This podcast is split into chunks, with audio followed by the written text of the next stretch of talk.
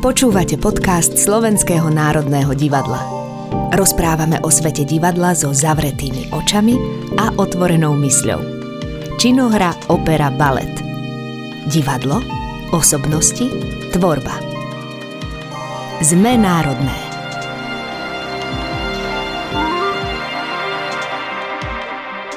V súčasnosti je každá hodina dňa neistá. Prináša zmenu, rozdeľuje aj spája. Tekutá realita. Nová realita. Topíme sa v nej, snažíme sa zorientovať, nadýchnuť. Na novo si definujeme skutočnosť. Objavujeme nepoznaný strach, ale i súcit a silu pomáhať. 24. február navždy zmenil náš svet. Vojna. Krutosť, solidarita, ľudskosť. Civilizačný stred. Hodnoty, ktoré chceme brániť. Nádej, ktorú sa snažíme nájsť. Cesta, ktorú musíme prejsť. Obyčajné príbehy. Už sú aj naše. Tak znie anotácia k najnovšej inscenácii činohry SND pod názvom 24. O témach, ktorým sa venuje, o špecifikách jej vzniku i o kolektívnej tvorbe sa dnes hováram s jej autorkou a režisérkou Valériou Šulcovou a dramaturgičkou Darinou Abrahámovou. Dobrý deň. Dobrý deň. Dobrý deň, dobré ráno, dobrý večer, dobrú noc. Nikto nevie, kedy to počúvate. Sú aj noční vtáci, to je pravda. Ostaňme ale chvíľku pri tom pojme kolektívna tvorba, ktorý som už tak načal. Čo to vôbec podľa vás je, alebo pre vás je? Môžem výjsť len z, z tejto, alebo výjdem z tej skúsenosti, ktorú máme v, v tejto chvíli so skúšaním tejto inscenácie. Tu ten text vznikal spôsobom, že s Darinou Abrahamovou sme si na začiatku určili nejakú štruktúru, keďže sme vedeli tému a témou bola Eh, vojna na Ukrajine, ale hlavne reflexia toho, čo my tu žijeme, čiže cez vojnu hovoríme o nás. A keď bola hotová štruktúra, eh, tam obsahovala niekoľko rovín. Jedna z nich bola tá, že aj herci budú mať svoj autorský vklad. A dohodli sme sa, že to bude podoba monológov, ktoré si napíšu alebo sa pokúsia si ich napísať. A ten zvyšok vlastne som dodala ja textovo s tým, že e, keďže to obsahuje aj prvky dokudrámy, e, nejaká časť z tých textov je e, vlastne zo spravodajstva, z reálnych príbehov, sú nejakým spôsobom prevedené do fikcie, sú dopointované, Niekde je to kombinácia viacerých životných osudov. A potom je tam taká rovina čistého spravodajstva, to je napríklad rozhovor Petry Procházkovej s jedným z hlavných propagandistov e, Ruska a tým pádom sa ako keby tá štruktúra e, vyplnila tým kolektívnym spôsobom v, v tomto náplnení. Samozrejme, bola som účastná v minulosti aj iného typu autorského divadla, kde naozaj rovnocenne všetci E, prispievali k tomu napísaniu e, výslednej podoby textu inscenácie, ale toto nebol ten prípad. A Darinka, čo pre teba znamená kolektívna tvorba Pre mňa to znamená istú špecifickú metódu, ktorá je, dajme tomu, v Československu známa už od začiatku 80 rokov. Takým najväčším predstaviteľom tohto štýlu um, vytvárania scenárov kolektívneho je, dajme tomu, Stoka a podobné združenia. Kedy si sa pojmov autorské divadlo e, označovalo divadlo jedného autora, ktorý ako keby zbieral tie témy, možno aj partnerský odhľad hercov a zo života, ale v konečnom dôsledku to bol on alebo ona, ktorý určoval ten finálny scenár. Ja myslím, že tu bola tá štruktúra dostatočne jasne daná, ale naozaj obdivovala som Valeriu jednak, jak vie veľmi pohotovo reflektovať, ale aj kombinovať a selektovať tie témy, ktoré sme tam prinášali a e, vlastne tým pádom každý má ten pocit z toho výsledného scenáru, ktorý mal aj na začiatku tú až nutkavú, neodolateľnú potrebu, aj keď je to bolestné, aj keď je to neznáme a tajomné, ale vyjadriť sa k tomu, čo žijeme práve tu a teraz. A tá metóda uh, kolektívnej tvorby, ale v tomto prípade to viac vystihuje to, že autor Valeria Šulcová a kolektív tá, to umožňuje. Ale nakoniec ten scenár prejde takou práčkou nielen nápadov, ale aj úrovne toho textu alebo e, rozloženie, že čo môže byť hovorový slovník a čo naopak smeruje k štatistike alebo k nejakému poetickému, skrátkovému vyjadreniu, že ja už ako dramaturg mám na to perfektné e, ucho, že už každé inak povedané slove, slovo už v tom finále po tých improvizačných fázach mi tam buď chýba, alebo ak príde nejaké iné slovo, tak je skrátka na výše. Už len o takej veci, aké potitul, že príbehy, ktoré sú už aj naše, sme sa dlho rozprávali, či tamto slovičko už má byť, nemá byť a tak ďalej. Nakoniec tie názory sa nemusia zhodovať a musí to byť vždy jedna um, tvorivá osobnosť, ktorá povie, bude to takto a v tomto prípade násobená autorka, režisérkou mala to posledné slovo, ale v podstate sme ani neprišli k nejakým takým ozajstným názorovým stretom iba raz a je to zaujímavé v prípade nejakého hoaxu, že niekto prišiel na skúšku a povedal toto a toto som počul a teraz sme to začali tak analyticky rozporovať, či sa tomu dá alebo nedá veriť a akou metodológiou vy môžete kriticky e, usvedčiť, že toto je typicky pustený balónik e, škodlivý, aby ľudia proste nasali nejakú paniku a vedeli si nájsť svojho spoločného nepriateľa.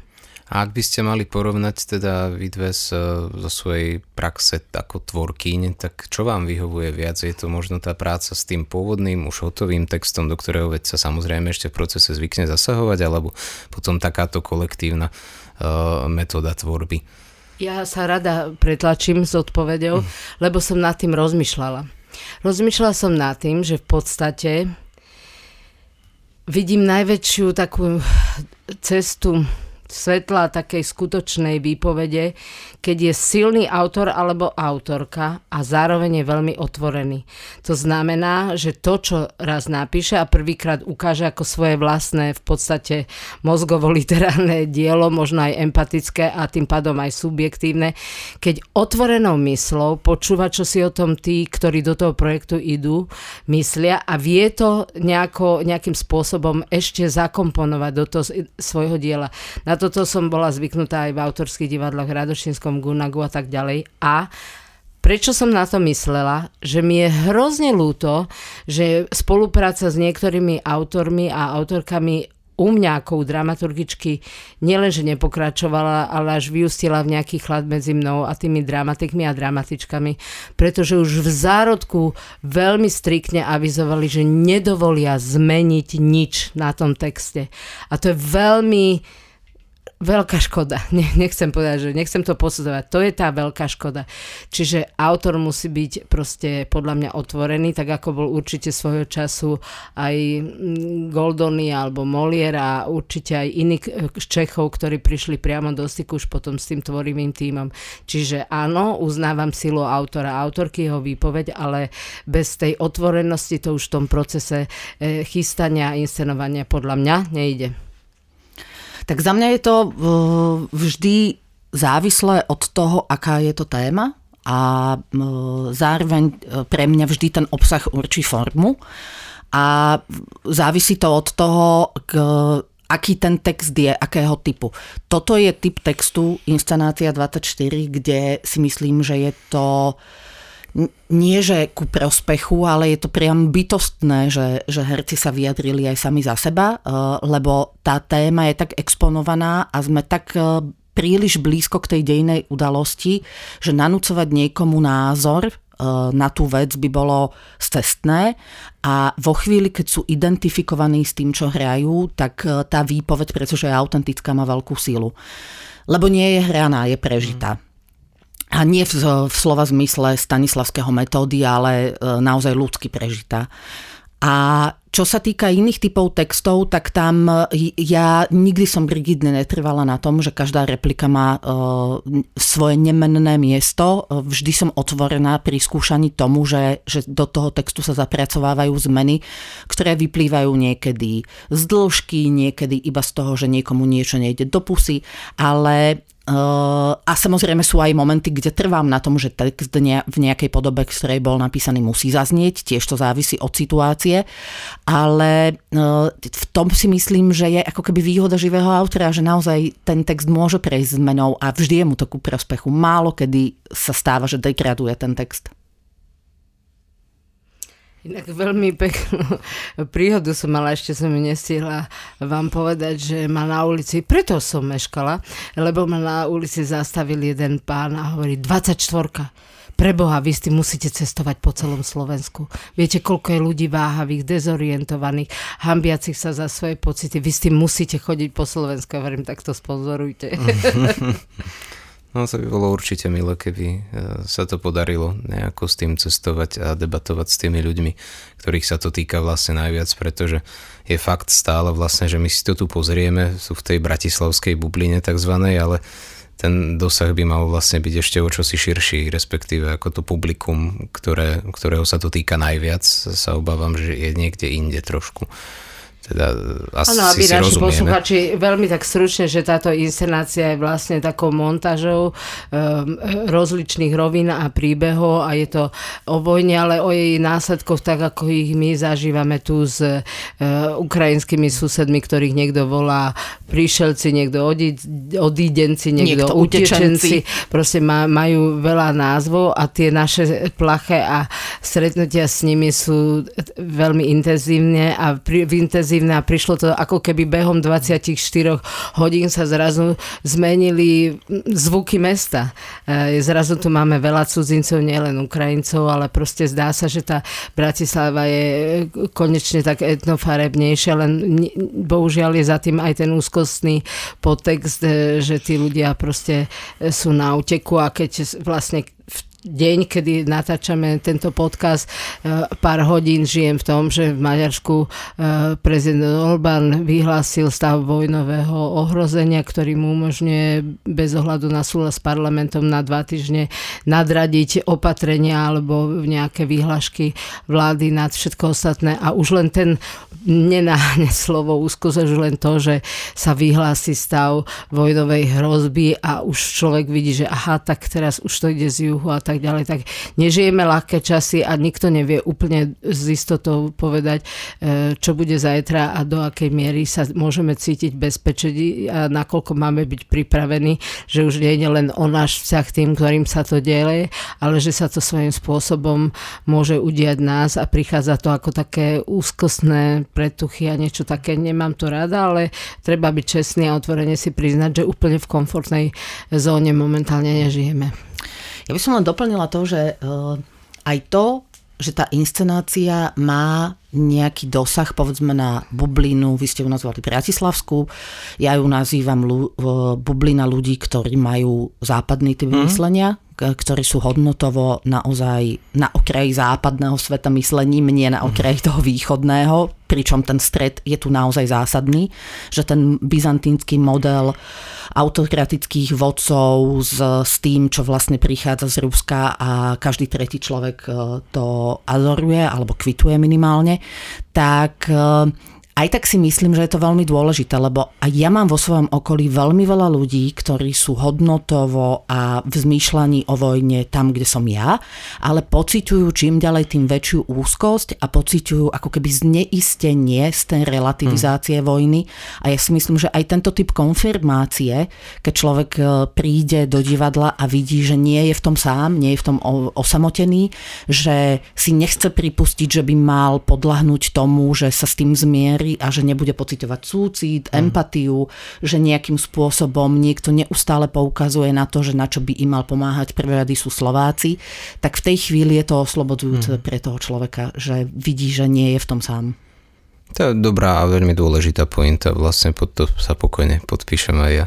Lebo je pravda, že aj čo sa týka tej náchylnosti na hoaxy, vlastne tak existuje kopec inteligentných ľudí, povedzme aj s nadpriemerným IQ, ktorí ale prosto podľahnú zrazu tej ťažbe toho, toho balastu a tých úplne šialených bludov, že ľudia, ktorí majú naozaj 160 IQ, zrazu veria tomu, že Fínsko neexistuje, alebo že mesiac je hologram, hej, a to sú vlastne ešte tie neškodnejšie. Alebo oproti, No, áno, áno. Eh, každopádne, toto je vlastne vaša štvrtá, respektíve piata, povedzme, spolupráca eh, s činohrou SND. Ak by som to mal vymenovať, tak je to Leny, potom sú to rodáci, teda v rámci autorstva, potom A teraz som dostal okno, to je, áno, Sova, ďakujem. Ako Potom, režisérka, áno, prekladateľka a upravovateľka. Potom to bol text uh, Ostrov, ktorý mal byť pôvodne inscenovaný a teraz je to teda text a režia 24 Tak moja Musím otázka... doplniť, že tie tituly sú v spoluautorstve s Romanom Olekšakom. Áno, ďakujem, ďakujem. A potom je tu otázka, ale vlastne v tomto kontexte, že či vnímate naprieč týmito spoluprácami nejaký svoj vývoj ako autorky, režisérky, čo sa týka toho poľa záujmu, povedzme o témy alebo prístupu tvorivého? Myslím, že áno, že, že Lenny bol taký to bola vlastne prvotina naša s Romanom Olekšákom spoločná a že vlastne ten hype, ktorý vznikol okolo tej inscenácie a e, tá inscenácia sa ako keby verifikovala v tom, že mala svoje miesto, alebo ho má, lebo veď e, sa, ne, sa ešte stále hrá. Um, Veľmi často sa mi stáva, ešte aj teraz po rokoch, že stretnem niekoho, kto mi začne o tej instalácii rozprávať, keď zistí, že, som, že sme ju napísali my, tak je v šoku, lebo si myslí, že to napísali nejakí cudzinci. A e, ona vznikala ale tiež v dobovom kontexte toho, že vtedy sa Kotleba stal županom v Bansko-Bystrickom kraji a, a už vtedy do toho vstúpila vlastne Darina e, práve tým, že sme sa zhodli na, na tom topiku e, Len Riefenstahl, jej životného osudu, že je dôležitý. Takže ja ako keby neustále sa vnímam ako autor, ktorý má tendenciu písať modelové hry a myslím si, že to, že to nie je zlá cesta pri témach, ktoré spracovávame, ale samozrejme veľmi rada odbočíme aj k iným textom ako režisér, ale ako autor e, sa vnímam tak, a možno, že je to veľmi skreslené, že ako keby to smerovanie k väčšej metaforičnosti a k väčšej abstrakcii tu je. A keby sa inscenoval ostrov, bolo by to vidieť, ale v každom prípade je, ja naozaj nie som človek, ktorý uh, má rukopis v tom slova zmysle, že má uh, režiny, teraz myslím, že má nejakú vyabstrahovanú uh, tendenciu v režii, alebo že je to naopak psychorealizmus, že pre mňa je naozaj kľúčové, že formu vždy určí obsah. A to je niečo, čo ja som sa naučila vlastne v Čechách, lebo tie formatívne roky ja som prežila tam a nemyslím si, že e, nejaká rigidnosť v tom, že e, takto to vidím a inak to nebude, že, že by bola ku prospechu. A ja si myslím, že táto inscenácia je vlastne do veľkej miery aj angažovaná, teda ak sa bavíme o 24, teda že je v prvom rade angažovaná, možno aj trochu politická, to je už na debatu, ale čo pre vás dve znamená angažované a politické divadlo a myslíte, že by malo mať väčší zástoj u nás v slovenskom kontexte divadelnom? Z môjho pohľadu 100%. Ja by som veľmi túžila po takom, e, že divák je nejakým spôsobom vedomý, že špeciálne Slovenské národné divadlo naozaj má ten eh, reper, repertoár dostatočne uh, bohatý. Nechcem povedať ani široký, ani všeobecný, ale ja, ja hovorím, že najradšej by som ordinovala každý útorok v takej budke, nech by chodili diváci, rozprávali mi o svojom živote, o tom, čo ich zaujíma. Ja by som im naordinovala, tak vy zásadne musíte ísť na Sovu alebo vy na hotel Bristol, alebo čo ja viem, že skrát skrátka nemôžete do toho divadla iba tak vpadnúť a potom byť sklamaný alebo nadšený. Ja mám rada politické divadlo, ale ja ho skoro vôbec nejaké nevidím na Slovensku. E, mne, mne sa páči, keď sú ve, ve, veci modelové, keď sa presne a jasne vystihne tá téma, keď sa vystihne... Neznášam poučovanie, že ty si musíš myslieť toto, alebo ty musíš hlasovať pre tú a tú stranu. Ale ke, keď sa hája jasne princípy a odhaluje sa niečo niečo v spoločnosti, čo je nám ľuďom vlastné, keď zobudíme v sebe zlove. To robil aj ten Molier už nespomínaný, alebo Ostrovský. E, to sú podľa mňa všetko politické divadla. Čiže môžeme povedať, že politické v tom dobrom slova zmysle e, pre mňa znamená niečo, čo sa angažujem, za niečom si stojím, na niečo poukazujem, hoci si s tým neviem dať rady a som ochotná kľudne si priznať aj nejaký omyl alebo vypočiť druhú stránku. Potom sú politické divadla v tom zlom slova zmysle, jak ich tu tu predvádzalo pre, sovietský zväz v, v tej, najmä tej ére ešte stalinskej. A, lebo to sú stranícke. A, a, áno, lebo to je, to, je, to je čistá propaganda v dialogoch, hej. E, vy musíte vidieť uvoľnenosť a brísknosť a, a tešiť sa, až, že nesúhlasíte s nejakými názormi. A preto milujem britské divadlo, ktoré kľudne v Národnom divadle malo cyklus obrovských hier eh, Davida Hera o privatizácii železníc, o, o Tečerovskej ére, proste normálne, alebo o zákulisí strany, ako sa robia kariéry. A tí diváci to berú úplne prirodzene, alebo o dobíjaní Španielska Šefrová hra v starých časoch. A ľudia cez prestávku ani nejdu voľna a hovorí, vy pani si čo o tom myslíte? Lebo ja si myslím toto. A bežne sa mi tam stalo, že ľudia sa proste o tom, čo vidia, rozprávajú a koľkokrát nesúhlasia, ale sú rádi, že sú stimulovaní. Tak to nazývajme aj politické divadlo ako pozitívny stimul, kde sa verejné veci odhalujú, e, diskutujú a kde sa neskrývame za nejaký, e, jak som to nazvila v tom svojom článku aj o 24, že dialektický aleizmus. Že všetko vieme zrelativizovať a nič nie je čierne ani biele, no niekedy je niečo iba čierne a iba biele, to zase treba povedať tiež. E, takže áno, mne sa zdá, že tu máme málo politického divadla, všade vo svete vidím v tej e, diskusnej téme v Anglicku, v tej angažovanej v Nemecku, nehovoriac o kataláncoch a tak ďalej. E, nie, niekedy to je priama politická agitka, niekedy to je diskusia, niekedy je to veľmi hlbavé divadlo o verejných veciach. To všetko je svojím spôsobom politické a e, chýba mi, že toho nie je viacej. No ak je politické ocelová polis, že hovorí o spoločnosti, tak si myslím, že divadlo by také malo byť aj e, takto. Ja si ani neviem predstaviť, že by som také nerobila, lebo to je dôvod, pre ktorý robím divadlo, e, že e, svoje pocity zdieľam so svojimi blízkymi ľuďmi, ale svoje názory a postoje e, mám potrebu deklarovať verejne a preto to divadlo robím. E, je naozaj pravda, že v tomto som naozaj formovaná tou českou divadelnou kultúrou, kde je to úplným štandardom. A ja si myslím, že to naozaj súvisí aj to, čo Darinka hovorí, ten nedostatok politického divadla na Slovensku, alebo vôbec potreb vyjadriť sa k veciam verejným, vyplýva z toho, že my nie sme mestská kultúra že v Čechách naozaj je rozvinutejšia mestská kultúra, mestské myslenie, ľudia sú urbáni a v tej chvíli sa majú potrebu, sú participatívnejší a tým pádom sa majú potrebu zúčastniť takýchto divadelných udalostí z oboch strán, ako tvorcovia, aj ako diváci. A, a to ani nehovorím o Nemecku a tak ďalej, ako Darina povedala. Ale v zásade je to o behu na veľmi dlhú trať, pretože na Slovensku sme naozaj zmietaní o mnoho viac pocitmi.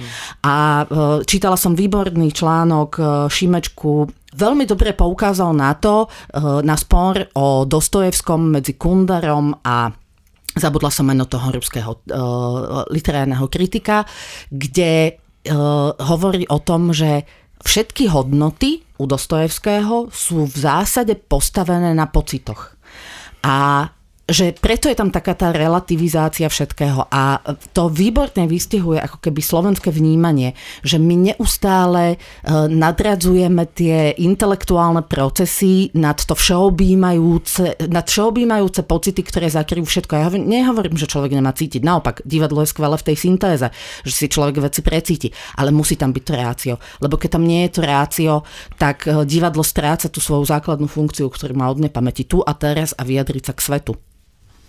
Spomenuli ste teda teraz obširnejšie vlastne aj, alebo viac do emócie, vyjadrovanie sa, vyjadrovanie vlastných postojov, názorov, tak to je niečo, čo do veľkej miery robia aj herci, ktorí a herečky, ktoré aktori účinkujú v 24 uh, aká, aká bola spolupráca s nimi ako v tomto ohľade, lebo myslím, že to musí byť pre niektoré osobnosti náročné. Jednak to napísať, povedzme, na ten papier, hoci pomyselný a potom jednak tam prísť pre toho diváka a povedať napriek tomu, že tí ľudia sú zvyknutí prísť každý večer, aj keď áno, po dvoch rokoch posledných by sa to dalo tiež relativizovať, ale mm, aké to bolo pre nich a pre vás?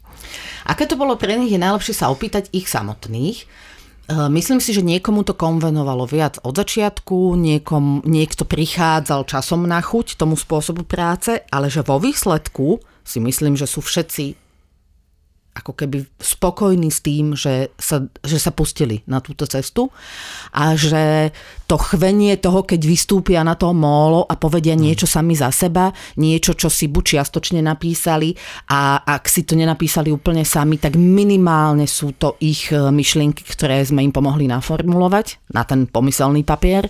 Takže ten zážitok z toho, že e, ja možno oscilujem medzi stand-upom a skutočným divadelným monológom a sú to moje myšlienky a sú to moje názory, že ten je vzrušujúci za každých okolností a že naopak si uvedomujú, že pane Bože, nesmiem prepadnúť tomu, aby som to teraz iba hral, veď to som ja, tam som za tým stále ja. Čiže ich to ako keby aj drží v strehu a to si myslím, že je vzácne a skvelé. Súhlasím, ja teda som rezervovanejšia, keď hodnotím svojich kolegov hercov, lebo oni radi niekedy hodnotia prácu dramaturgov, tak si hovorím, drž sa svojho kopita. Ale tentokrát som aj do toho článku napísal, že ich naozaj obdivujem. Aj v tej autenticite, aj v, tej, v tom partnerskom proste rozprávaní o tých témach, príhodách, o tom, ako vedeli, veď tam je, to je strašne veľa tých krátkých akoby častí, že to sa skladá z niekoľkých v úvodzovkách čísiel. Potom som bola prekvapená, že keď som si to tak tematicky e, rozvrstvila, ten scenár, už keď bol hotový a hral sa, tak ja hovorím, není možné, mne vyšlo, že to má 24 takých dielov, mm. ako keby krátkých. A to je aj veľmi náročné technicky, lebo to ide v rýchlom tempe, rýchlo musia meniť. Okrem toho, že predstavujú sami seba, tam hovoria hlasmi ďalších 50 ľudí, že to je taká akoby mozaika. A nemyslím si, že sú na to naozaj zvyknutí a že sa naozaj chvejú, keď povedia, ja som tá, tá, ja som ten a ten. A verím, že sa tento pocit nestratí ani počas tých repríz, pretože aj t- pre tých divákov je to veľmi, veľmi vzácne. E, my divadelníci sa poznáme navzájom a už sme takí ako o, sami pre seba okúkaní, ale e, keď niekto príde takto s kožou na trh a hovorí zo seba a za seba, tak si myslím, že je to fajn, lebo v tej chvíli hovorí aj za tých divákov. A jeden krátky prí, príklad, že má tam monolog Jakub Rybarík, zatiaľ hostujúci herec Národného divadla a je to vlastne o mužskej úzkosti. A ja naozaj som počula asi 5 tak ťažkých mužských vzdychov za sebou, že som bola taká hrdá, že niekto, lebo muži sú zvlášť takí, že nie priznávajú, keď sú si neistí, alebo sú depresívni, alebo úzkostní, alebo tak.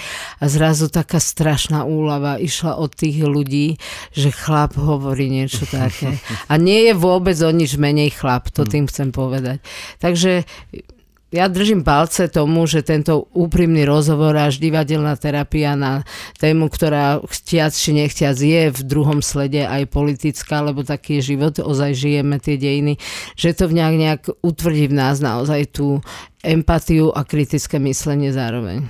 A čo pre mňa ešte bolo skvelé je, že nech eh, mali mentálne nastavenie odlišné na začiatku, niekto mal skúsenosť s týmto typom divadla, niekto vôbec, niekto si ho ani nedokázal predstaviť, že celý život mal pocit, že je len interpretačný umelec, tak eh, že to vo výsledku nie je vidieť. Že, že oni sú naozaj na tej scéne rovnocenní, sú rovnocenní v konaní, v myslení, v tom, ako dokážu tie situácie divákovi oživiť a sprítomniť a to je pre mňa pre, ako pre režisérku naozaj najviac.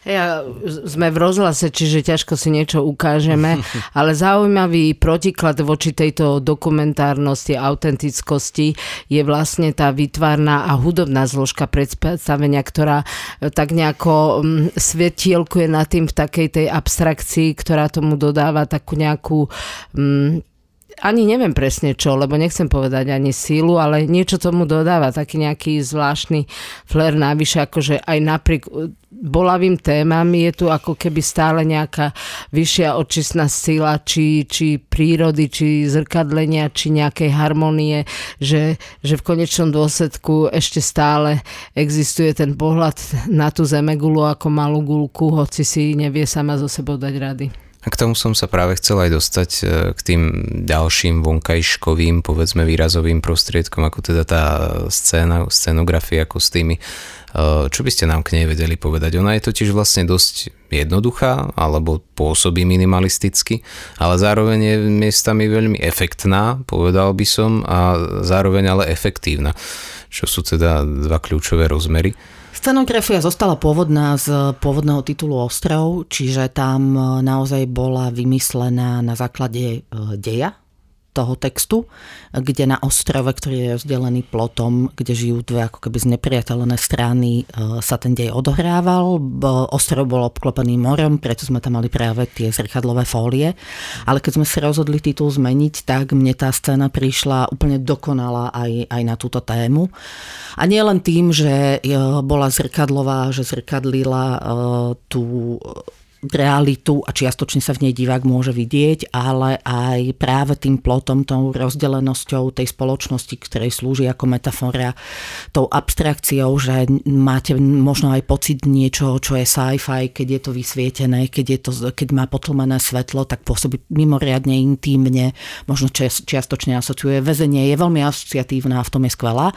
No a kostýmy sme zmenili, kostýmy sme kostýmy bol ako keby ťažký oriešok vymyslieť ich, eh, aké budú, lebo sme vedeli, že musia byť súčasné. Eh, kostýmy z pôvodného titulu sa použiť nedali a zároveň sme nechceli, aby to bola len taká akože obchodová všeho chuť, takže sme si za kód s Luciou Šedivou kostýmovou vytvarničkou určili, že skúsime rozložiť farby maskáča, že to je v tejto chvíli aj pre tých Ukrajincov, alebo teda pre ich reprezentantov je zásadné, že oni sa snažia vyhnúť uniformám, ale zároveň chcú, aby tam bola asociácia s tým vojenským, že je to teda taký ten zvojenštený civil.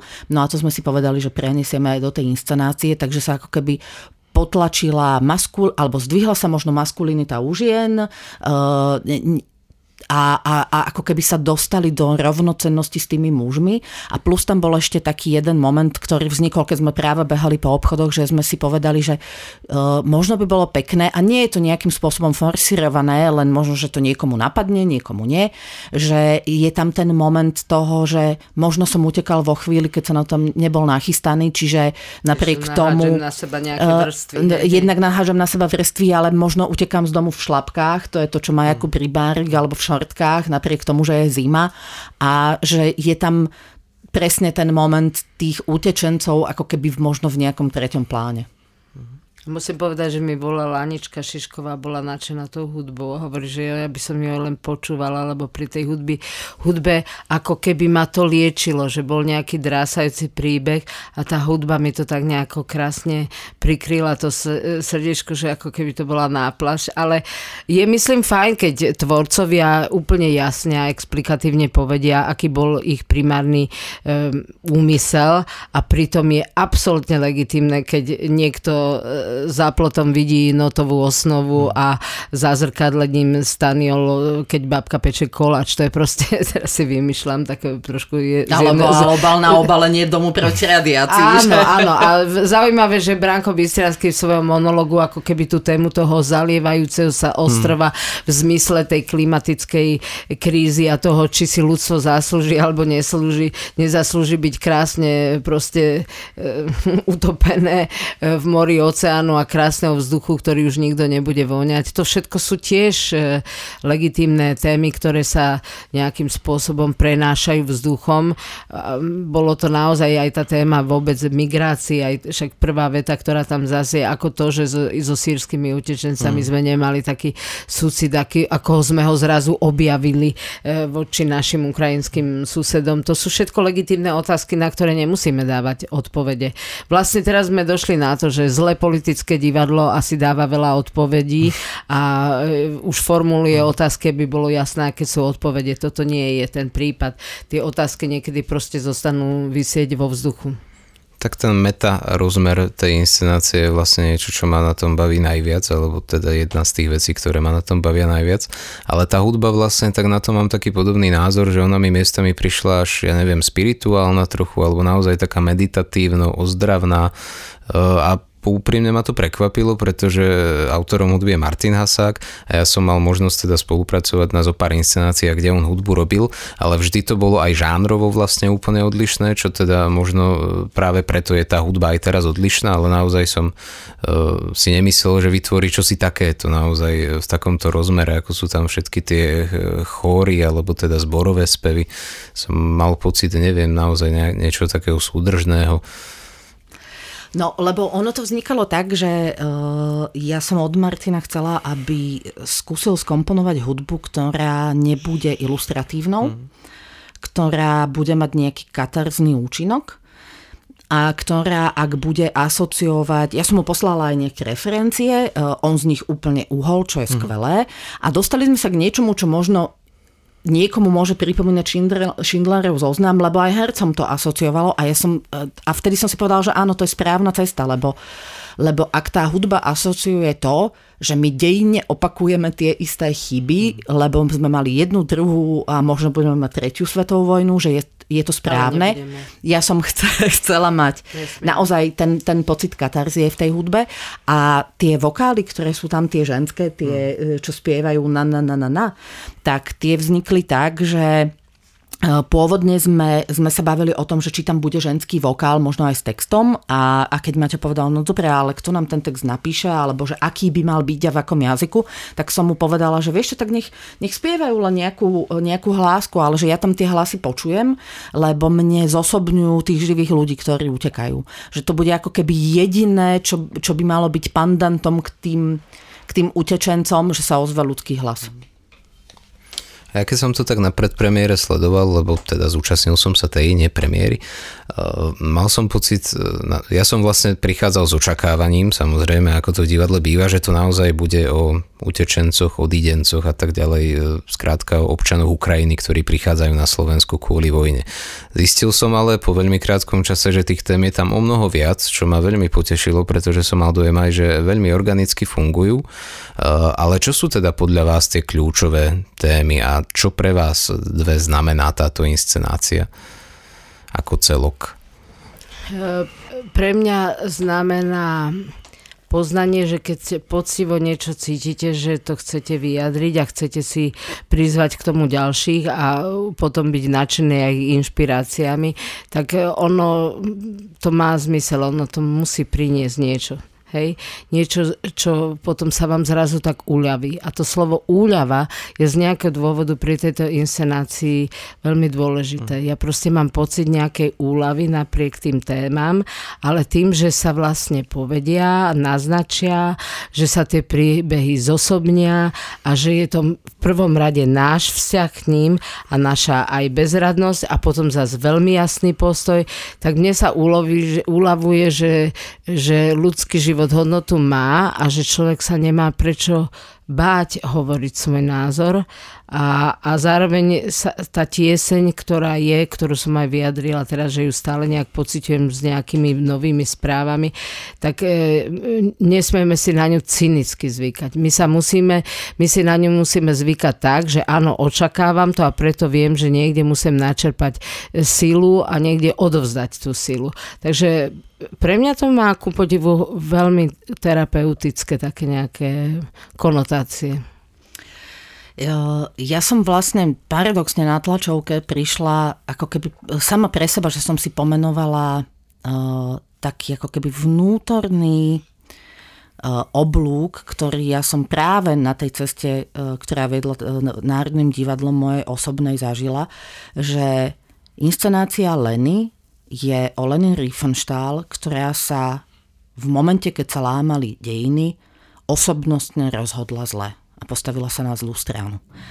A pre mňa, ako keby vďaka tejto inscenácii, uh, ja, keďže človek má tendenciu reflektovať sa aj, aj voči nejakej societe, voči svojej profesii, voči svojim blízkym, tak ja som pre mňa sama som sa touto inscenáciou postavila na stranu toho, čo si ja v tejto chvíli myslím, že je správne, kde nie sú žiadne utilitárne uh, dôvody, pretože Eh, aj keď sa to tak môže javiť, že teraz rýchlo ako keby skočiť na, na nejakú eh, dejnú vlnu a, a cez ňu sa nejakým spôsobom zviditeľniť, že tam ten proces bol úplne opačný, ako keby v mojom nastavení, že s veľkou pokorou a s veľkou obavou toho, že to môže dopadnúť veľmi zle, som ale cítila potrebu a, a to bolo spoločné vlastne pre celý ten tým vyjadriť sa k tomu, čo žijeme a, a, a vyjadriť sa k tomu, čo vlastne Darina už povedala, že niekedy je svet čierno-biely. že proste platí, že biela je biela a čierna čierna a to je to, čo sme tou inscenáciou chceli povedať a práve preto je namiešaná obsahovo, na čo ste sa vlastne pýtali, aj z príbehov, ktoré sú slovenské, ukrajinské, ruské a obsahujú práve tú metež, v ktorej je tak ťažké sa zorientovať e, v tej rozdelenej spoločnosti, ale ten morálny kompas, e, ja si myslím, že v tomto prípade je jasné. Jedna krajina napadla druhú krajinu, všetkých si nás beria krokojemníkov, sme susedom, sme e, v tej hybridnej vojne, tak ako to zaznieva v tej inscenácii už veľmi dlho a, a zbierame ovocie e, autokratického myslenia, nie len v našej krajine, ale v, v, celej, v celom svete, ktoré sa šíri ako mor a tam vyskočí Trump, tam vyskočí Putin, tam vyskočí nejaký iný populista, ktorý dnes vyhlási vojnový stav vo svojej krajine krajine a ďalší populista u nás čaká na to, kedy e, sa situácia zvráti v jeho prospech. A to sú všetko dôsledky toho istého myslenia, je to ten istý kód. A v tomto som ja mimoriadne vďačná e, SND, že bolo ochotné zariskovať a nech boli dôvody akékoľvek v tom slova zmysle, že nám dal šancu sa k tejto téme vyjadriť, lebo ja chápem, že je bez odstupu, bez výsledku, myslím teraz tie dejiny, vojna ešte trvá a nikto nevie, kto bude víťazom. Čiže v tomto slova zmysle je to veľké a samozrejme, že mi je ľúto, že e, Ostrov sa neinscenoval, pretože Ostrov vznikol v momente, keď prebiehala utečenecká kríza sírska, bol e, to text, ktorý bol písaný metaforicky, ale hovoril o nás, a o našej absolútnej neochote sa e, e, podielať vo svete na tejto kríze, e, o našich rigidných postojoch, v niečom veľmi falošných, bigotných a veľmi pokryteckých a o našej tendencii vnímať sa o mnoho E, krajšie, aký v skutočnosti sme. A práve preto, že e, aj vďaka pandémii ten text sa nemohol in, e, inscenovať vo chvíli, keď bol aktuálny, tak on dospel do fázy, keď vojna na Ukrajine ho tak mentálne vytlačila, že on stratil svoju platnosť, ale strátili ju veľmi krátko. Už dnes sme v situácii, keď by znovu bol pravdou. Ja mám ale za to, že napriek tomu, že tá inscenácia je plná ťažkých tém, e, tak je tam aj dosť veľa humoru. Povedzte, že či sa nemýlim, lebo možno som iba cynický, čo dúfam, že nie je pravda. Nie, my sme, my sme my sme k tomu spontánne prikročili. To nebolo tak, že sú témy ťažké, teraz ich odľahčíme. My z tej potreby pokračovať v tých ťažkých témach sme niekedy aj v tých našich rozhovoroch skrátka boli nejakým spôsobom mm, vtipní, aj keď to bolo niekedy e, bolestné, ale ja celoži- celý svoj život e, zastávam iný názor, jak veľa ľudí, že treba sa aj zasmiať a treba sa odľahčiť, alebo treba nájsť takú cestu, aby sa ľudia zasmiali a v zápäti si mohla povedať niečo vážne.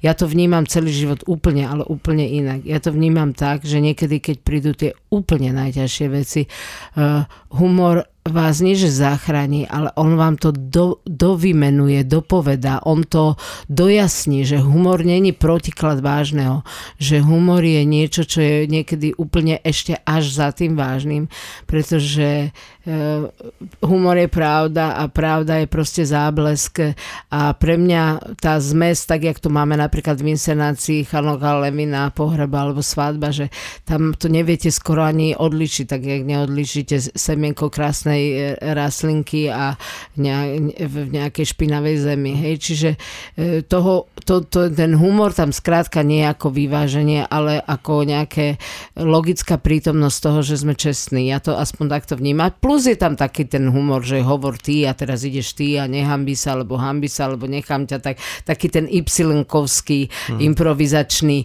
moment, keď sa ukazujeme ako kolega, kolegovia, ktorí si tam dávajú nejaké inštrukcie, tak to je zase iná forma toho humoru. To je také studzenie skôr. Áno, studzenie, také až, áno. až, až Odľahčené studzenie, aj také toho, že však ne, nevyrábajme tu kulisy a odchody a príchody, proste priznajme si tieto veci, ale v nejakej tej podstate, keď vidíte vidíte, že tí ľudia musia žiť, že sa tam strihajú vlasy a pritom z jednej jedinej vety Galina mi takto strihala vlasy, vy nepotrebuje počuť ďalšie vety, ale v zápäti sa povie niečo také až prízemné a je to vtipné. Ja myslím, že aj divák si vie objavovať humor podľa toho, ako je mentálne nastavený, že čo je niekomu milé a vtipné a úsmeve tomu druhému je akože nepochopiteľné, ešte sa vás okrine, čo sa smiete v divadle, sa to nepatrí, viete. A napríklad e, Ivany Kuksovej monolog, ten má skôr hmm. akože formu stand-upu, no. ktorý je pre ženy asi vtipnejší ako pre mužov, ale e, hovorím, že tam je naozaj... Áno, od... ale aj Ivana popisuje, a veď na tom sú založené dobré stand-upy, že Ivana popisuje vlastne súslednosť tragických krokov, ktoré viedli, k, ktoré sa skutočne stali v jej živote a viedli do momentu, že ano. naozaj kupujú plynové masky, lebo, Myslím, lebo že je tam veľa vojna. ako keby seba irónie. A, no, ale e, ten, ten humor si práve človek môže dovoliť e, cez, cez to scúzenie, že už, už to prežil. Je tam sebairónia, presne ako Darinka povedala a za ďalšie aj, e, ja som presvedčená o tom, že aj vojaci, aj utečenci a človek to vidí aj z tých reálnych videí twitterových, že musia v sebe nájsť nejaký humor a často aj v, ne, v, v mnohých situáciách veľmi vážnych človek reaguje neadekvátne cez humor, aby sa nezbláznil a e, ja si myslím, že takto sa stalo organickou súčasťou tej inscenácie, že to naozaj nie je, ako povedala Darina, že teraz to namiešame tak, aby sme to vyvážili a tu si človek oddychol. Naopak, možno, že aj nám samotným, keď už niečo bolo tak ťaživé, tak prišla logická potreba, ako keby uh, niekde také, z toho hej, uhnúť. Skoro zúfalstvo, ale niekedy ten humor fakt veci výborne um, vystihuje. No keď je tam tá, tá veta, že Putin používa nápoje z, z namiešaný prášok z paroho altajského jele, extrakt, tak to je akože fakt neviete, či sa máte smiať alebo plakať, ako keď počujete, že prvá dáma kedysi natierala svojho 13-ročného syna extraktom z kaviaru, aby bol stále krásny. A človek fakt ne, nevie, že či to je, či to je možné. Určite to možné je, však čachnická pani a tak ďalej. Takže život je je tak absurdný, tak ironický, tak cynický, ale ten humor to osvetlí. A v tom momente osvetlenia aj tí najvážnejší e, autokrati nechcú byť smiešní. To je to, toho zosmiešnenia sa asi boja najviac. A pritom si ale často vlastne sami tak e, nahrávajú teda na smeč, čo sa tej smiešnosti týka väčšinou. Ja si ale myslím, že ten humor je do veľkej miery aj taký ten obranný mechanizmus naozaj, hej, ako hej. ste spomenuli. Asi psychologicky. A mám teda poslednú otázku ešte zavadím na záver o tú čiernobielosť, e, pretože Oliver Rehák e, napísal vlastne k 24. už nejakú reflexiu ktorá nesie titulok Tretina Slovákov sú zlí alebo dezorientovaní ľudia, pripomína novinka SND, čo je vlastne aj parafráza jednej z replík z inscenácie, e, ale moja otázka je, či vám takéto tvrdenie nepríde veľmi čierno-biele tiež. Pýtam sa to vlastne iba z titulu tej mojej mentálnej bubliny, ako ste to nazvali, pretože sa mi vlastne nechce e, z tohto prostredia, v ktorom ja sa nachádzam, veriť tomu, že naozaj tretina populácie nášho obyvateľstva môžu byť vyslovene zlí ľudia. Dezorientovaní to áno, ale že to je pre mňa tá esencia toho ľudského zla. No, ale... my, myslíte si, že oni nie sú mentálnym svetom ľudí, ktorí ich volia častokrát? Ja viem, že ľudia robia zo zúfalstva zúfale veci, ale uh, na, na tú tretinu sú dáta uh, od momentu, keď sa tá inscenácia skúšala a bolo to 28% populácie, mm. v tejto chvíli je ich 33, mm. to číslo bude kolísať, bude nižšie, vyššie. Mm. My naozaj, čo sa týka čísel a tých tvrdých dát, vychádzame teda extrémne zúfalo v rámci krajín Európskej únie sme v hodnotových otázkach sa vždy vyskytujeme úplne na, kon, na konci. Eh, tam sa delíme o tie posledné miesta s Rumunskom, s Bulharskom. Ako v čom? V niečom nás oni eh, predbehli, tak ako nás napríklad predbehli. Dneska som počúvala v rádiu, že čo sa týka dostupnosti liečiv, tak my sme naozaj až za Rumunskom. A zlí ľudia, no e, ja neviem, keď si človek, ja našťastie nie som na Facebooku a nikdy na ňom nebudem a toto viem povedať, že never say never, ale tu to platí. Sa musím uh, tak e, jeden z dôvodov, prečo som z toho Facebooku odchádzala v roku 2008 alebo 2009, a to naozaj boli, že, že baby roky Facebooku bolo, že ja som si začala uvedomovať ako ľudia, ktorí sa vyskytujú živí v mojom okolí v nejakej podobe, že sa im radikálne mení na, na tej sociálnej sieti, ale ja som to pocitovala aj u seba. Ja som zrazu objavovala v sebe kopu negatívnych vlastností, uh, že som si povedala, no a toto ja, toto ja nebudem podstupovať, takže som sa odhlasila. Ale kam to vedem tú myšlenku je, že stačí si pozrieť akékoľvek diskusie, komentáre, takto sa prejavujú dobrí ľudia, že želajú niekomu smrť. Veď to je úplne jedno, že to len niekam napísali. Veď práve tým, že sú tam bez tváre a častokrát bez vlastného mena, sa prejaví to podstatné v nich. A mne je jedno, či ich k tomu vedie závisť, zúfalstvo, chudoba. Ono je to ešte aj veľmi relatívne s tou, s tou chudobou, ako my ju vnímame na Slovensku. A veľmi by e, som sa zasmiala, keby sa naozaj začala komparácia medzi nízkopríjmovými e, zložkami obyvateľov, kde mm. zistíme, že trebotníci majú o mnoho vyšší príjem ako, ako intelektuáli v tejto krajine a ešte aj rešpekt majú väčší vo výsledku. Minimálne si ich viac obchádzajú všetky vlády od sociálno-demokratických až po populistické. Ale prečo by sme o nich nemohli povedať, že sú zlí? Vo chvíli, keď niekto povie, že e, Putin má pravdu, že bombarduje nacistov a tam zomierajú deti a oni to vidia, tak nemôžu byť iba dezorientovaní. V tej chvíli je za tým zlý úmysel alebo majú úplne kompletne vymitý mozog. A vymité mozgy už za každej vojny dokázali, čoho sú schopné. Otvárame tému na nejaký nový podcast, takže ja sa do toho nechcem púšťať. Navyše mi to zrazu začalo evokovať e, inscenáciu Salemské bosorky, mm. ktorú ďakujem divákom, že e, na ňu chodia, pretože tiež sa hovorilo, že to je ťažká téma a pritom e, máme vypredané. Ja, ja mám rada to, keď e, Gabika na konci hovorí, že keď túto štatistiku, lebo to je štatistika, to nie je názor, to je štatistika, že proste e, každý tretí občan, a to už ich oveľa menej podporuje nejakej forme, alebo má ten, jak sa vraví, proputinovský narratív, ale Valeria potom povie to, že alebo sú zmetení, alebo si pripuďme, že sú zlí a potom táto veta je dôležitá. Ja neviem, kde sa v nás berie to, že vieme byť krúti.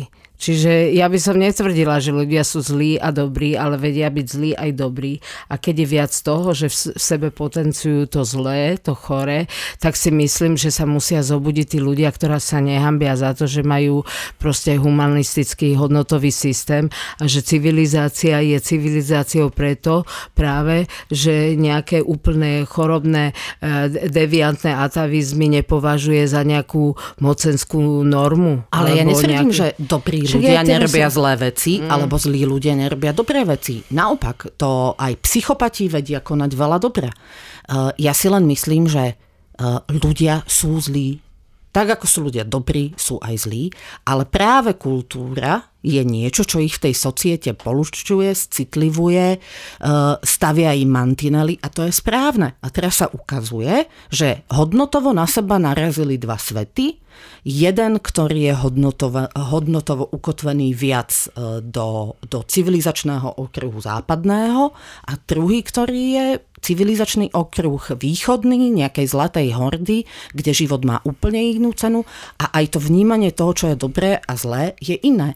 A teraz ide o to, čo v našom priestore alebo časopriestore pre túto chvíľu bude dominantné bude dominantná, ale treba povedať aj to, že aj keď je to častokrát ochlb, tak ten e, volič nakoniec zmietol tú mečiarovskú doktrínu, ktorú keby sme vtedy neustali vďaka našim voličom z celého Slovenska, tak dneska sme určite už súčasťou tohto e, vojnového konfliktu, ktorý dúfam, že nájde nejaké riešenie, hoci sa momentálne asi nečrtá. Ja si myslím, že tu zaznelo niekoľko výborných bodiek, takže vám veľmi pekne ďakujem. E, zhovaral som sa o inscenácii činohry SND pod názvom 24 s Valeriou Šulcovou a Darinou Abrahamovou. Ďakujem ja. ešte a príjemný deň. Aj my ďakujeme. A choďte do divadla na čokoľvek. Papa. Počúvali ste podcast Zme národné.